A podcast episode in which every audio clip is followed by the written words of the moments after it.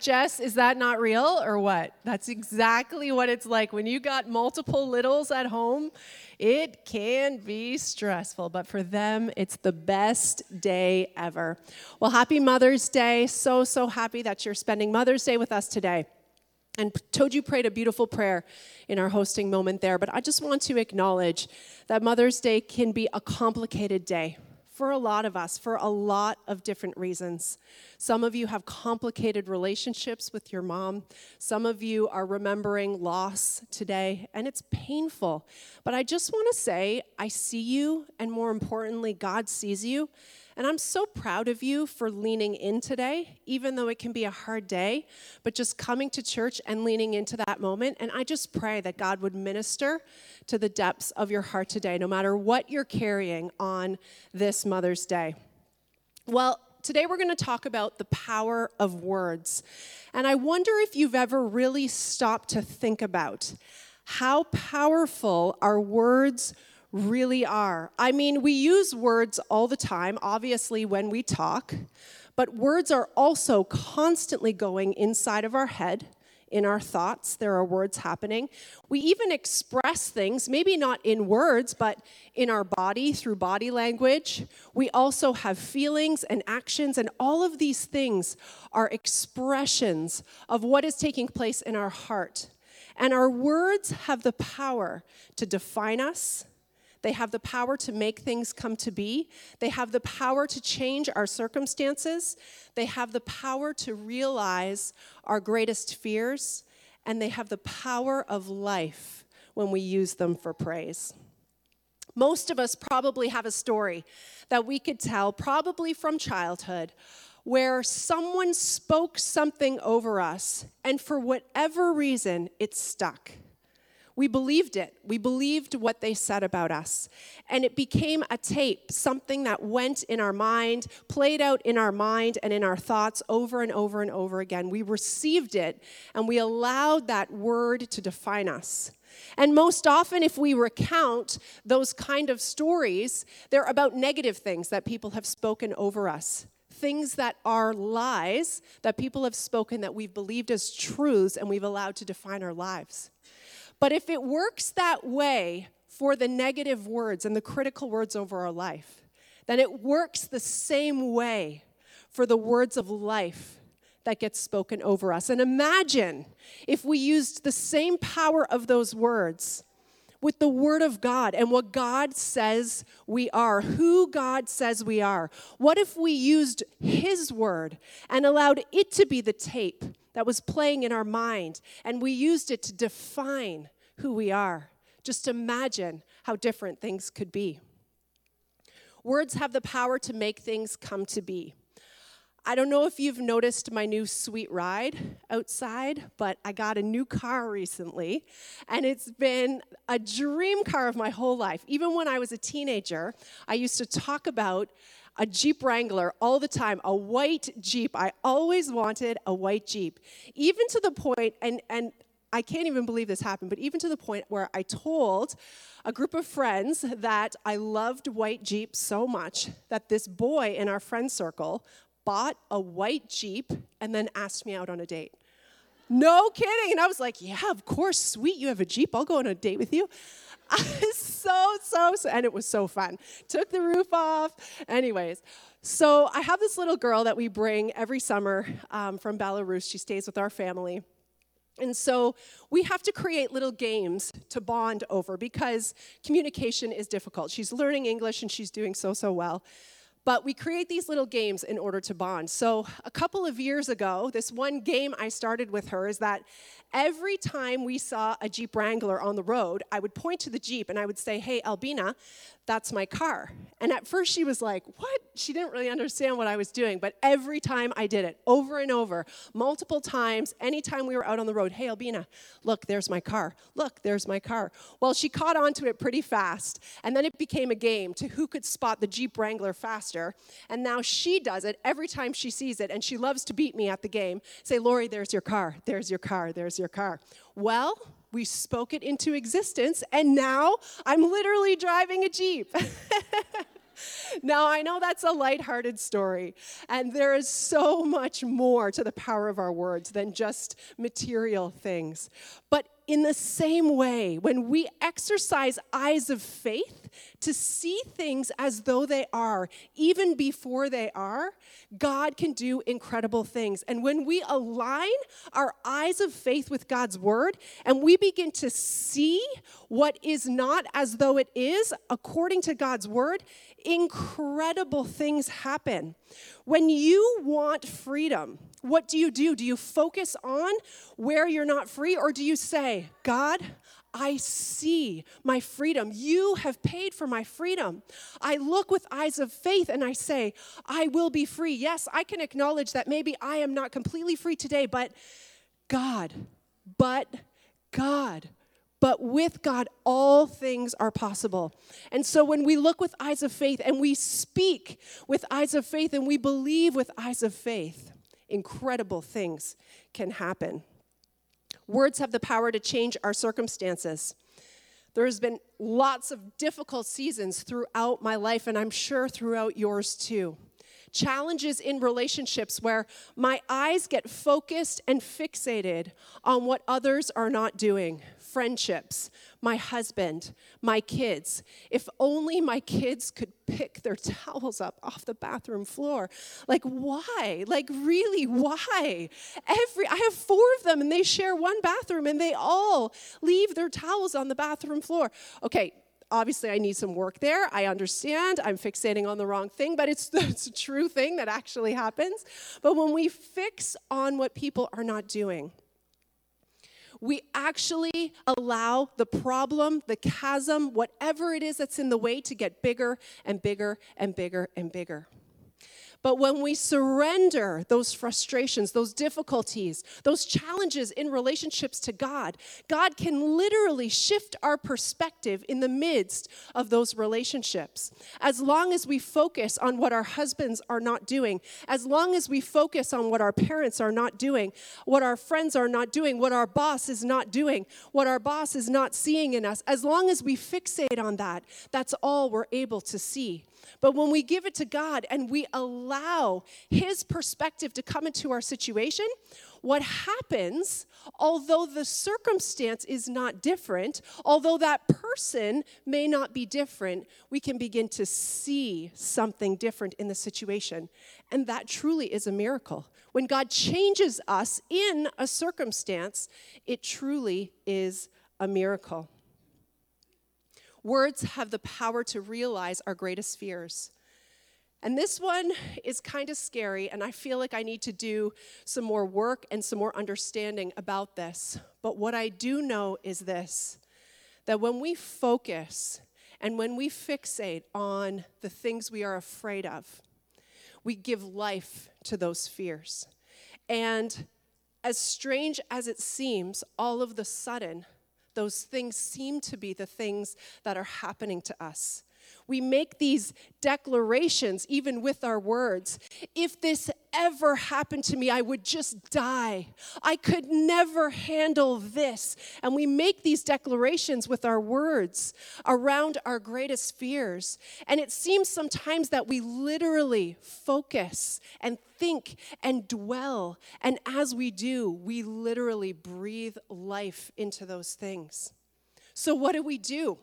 What do we do? We have to surrender our fears to God. It's not that life is going to be without things that we fear or without things that are going to be hard or difficult or things we don't want to go through. Obviously, life is full of those things. But when we surrender our fears to God, and when we fix our focus on Him and His great power, all of the sudden we find when those difficult times happen, there's an anchoring there's something deeper that we're pulling from. And all of a sudden, the situation that you thought you never could survive, you find yourself standing in victory, standing in peace, standing in joy, standing in faith in the midst of the most difficult things that you thought you could ever go through.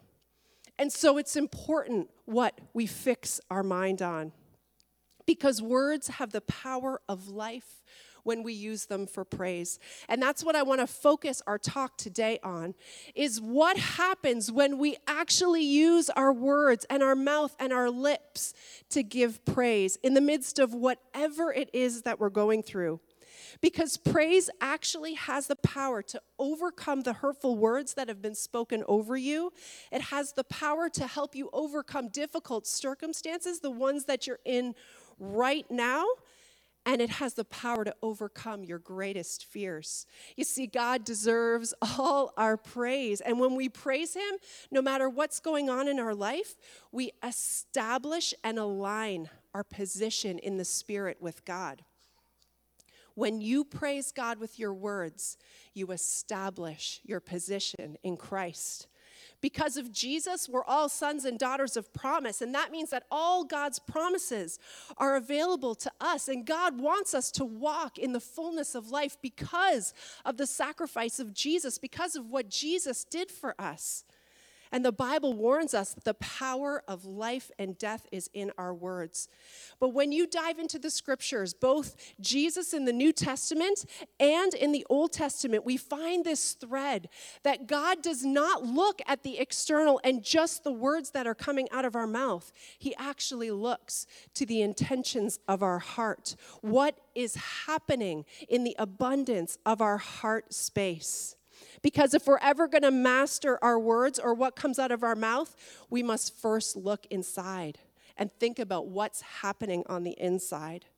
Because the true evil, the darkness, the hurt, it lives in our heart space. And when hurtful words come out of our mouth towards others or even towards ourselves, that's coming from a hurt or a pain or darkness that exists in our heart. And the truth is, we don't even have to use words to communicate in powerful ways. We even communicate non verbally all the time. And sometimes our physical body is actually more in touch with what's happening on the heart space than even our words or our mind is. My daughter Allie, she just put together a speech for, for school, and she did it on body language and the power of nonverbal communication. It was actually so, so fascinating, and it is very surprising how much of our body language is actually nonverbal. And as she did this speech, I realized, wow, I actually have a lot of anxious body language. I didn't realize it. Because if you came up to me and you said, hey, Lori, how's it going? I'd be like, oh, great. I am doing so good. And, I, and it's true, I am. But actually, if you look at my body, I actually have some anxious body language happening. I've started to do this thing where I, I clench my hand sometimes when I'm talking or when I'm listening to people, and I'll clench it like really tight sometimes. And I realize, ooh, I might be carrying some stress that I'm not in touch with there. But body language is a really, really powerful, powerful way that communicates what is happening on the inside. One of the fascinating things that I learned through her speech was that if you are sitting in a group cross legged, mostly, usually women sit like this, sometimes guys do too, and when you're sitting cross legged, you will actually point your foot towards the person you feel the most comfortable with in the conversation watch this week as you're in conversations. You apparently you do this okay? And if you want to get out of the conversation you will actually your body language you will cross your leg and point your foot towards the door or wherever the exit is towards the conversation. Isn't that interesting? I just love that. I thought that was so so cool Anyways, just a little tidbit. Really has nothing to do with anything else, except that your body is communicating and listen to what your body is saying. But honestly, we have to be aware of what's happening even in our bodies. I mean, we sometimes use gestures like, you know, when we think, like, oh my gosh, this is ridiculous, I should have known better. But these are powerful, powerful gestures and communication that we have to be mindful of. We do not want to be speaking over ourselves, whether in body language or in words or in thoughts, things that are bringing about death. Now, when I think about the lips, the mouth, the tongue, and the size of these body parts, they're so, so small in contrast to other body parts. But the scripture talks about how powerful this tiny, tiny part of our body is. And it reminds me of you and me as part of the body of Christ. Sometimes we can feel so small and in- insignificant. But let me tell you, You have great power within you, both for good or for bad. It depends on how you want to use it. It doesn't matter how small you think you are, you have great power within you to do incredible things. Now, the Bible gives us very clear instructions on what we're supposed to do with our lips, this truly unruly member of the body, as James puts it. We are to praise the Lord. Psalm 51:15 says, "O Lord, open my lips and my mouth will declare your praise." Psalm 63:3, "Because your steadfast love is better than life, my lips will praise you." Psalm 63:5, "My soul will be satisfied as with fat and rich food, and my mouth will praise you with joyful lips." Psalm 71:23, "My lips will shout for joy when I sing praises to you, my soul also, which you have redeemed." So that leads us to ask the question why? Why has God given us so much instruction for how to use our lips?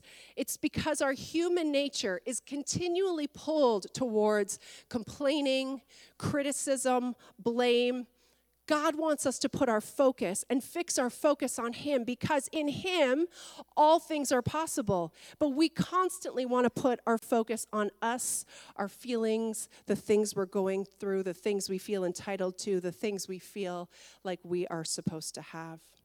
Now, in Matthew 12 34, it says, For out of the abundance of the heart, the mouth speaks. And so when we're talking about the heart, we're talking about kind of the deepest, most inner place where our feelings and our thoughts and our truest part of ourself lives. A place that often we don't really want to stay in touch with because it's a place where pain lives. But when our heart is full of pain, we often unintentionally end up hurting the people around us, either by the words that we say or even by the things we don't say. But God, in His graciousness, does not look to the externals, but He looks to the heart where the pain lies because He seeks to heal it. He, seek, he seeks to make it whole and right. Because out of the abundance of the heart, the mouth speaks. We have to be honest about what is the abundance of our heart. Is your heart abundant with joy and gratitude and praise and peace? Or is your heart abundant with anxiety and unforgiveness and anger and hurt? I'm going to be honest, there have been seasons where hurt has filled my heart. And out of the abundance of that heart, I've begun to protect myself, pull away from people. And when I did open my mouth, or definitely in my thoughts, was a constant reel of how I was going to get them and the words I was going to say to them, and how dare they be that way to me? And how could they say those things? And how could they treat me like that? But what happens is that our pain cannot be contained just in one area and in one relationship and in one part of our life. Our pain actually begins to infiltrate all other parts of our lives. James calls the tongue a restless evil full of deadly poison, and it's poisoned by the abundance of what's happening in our heart place. Imagine hurt or pain in our heart like a spark. And when you breathe on a spark, it gives birth to a flame. And that flame, as we breathe on it and as we give more and more life to it, the more we focus on it, the more we talk about it, the more we obsess about it, we actually breathe life onto that hurt and pain. And it doesn't get smaller, it gets bigger.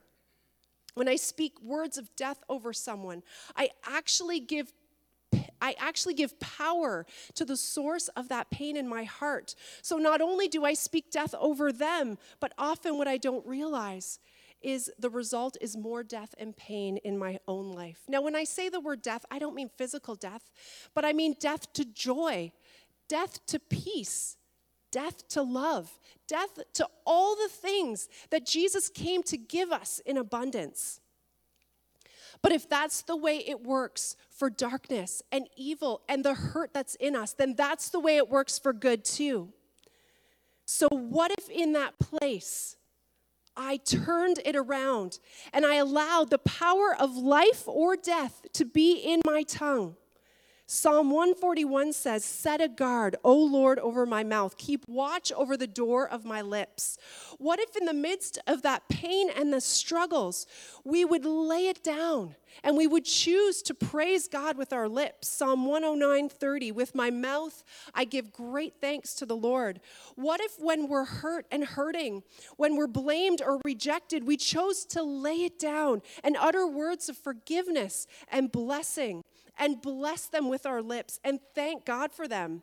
Psalm 145, 21 My mouth will speak praise of the Lord. Let all flesh bless his holy name forever and ever.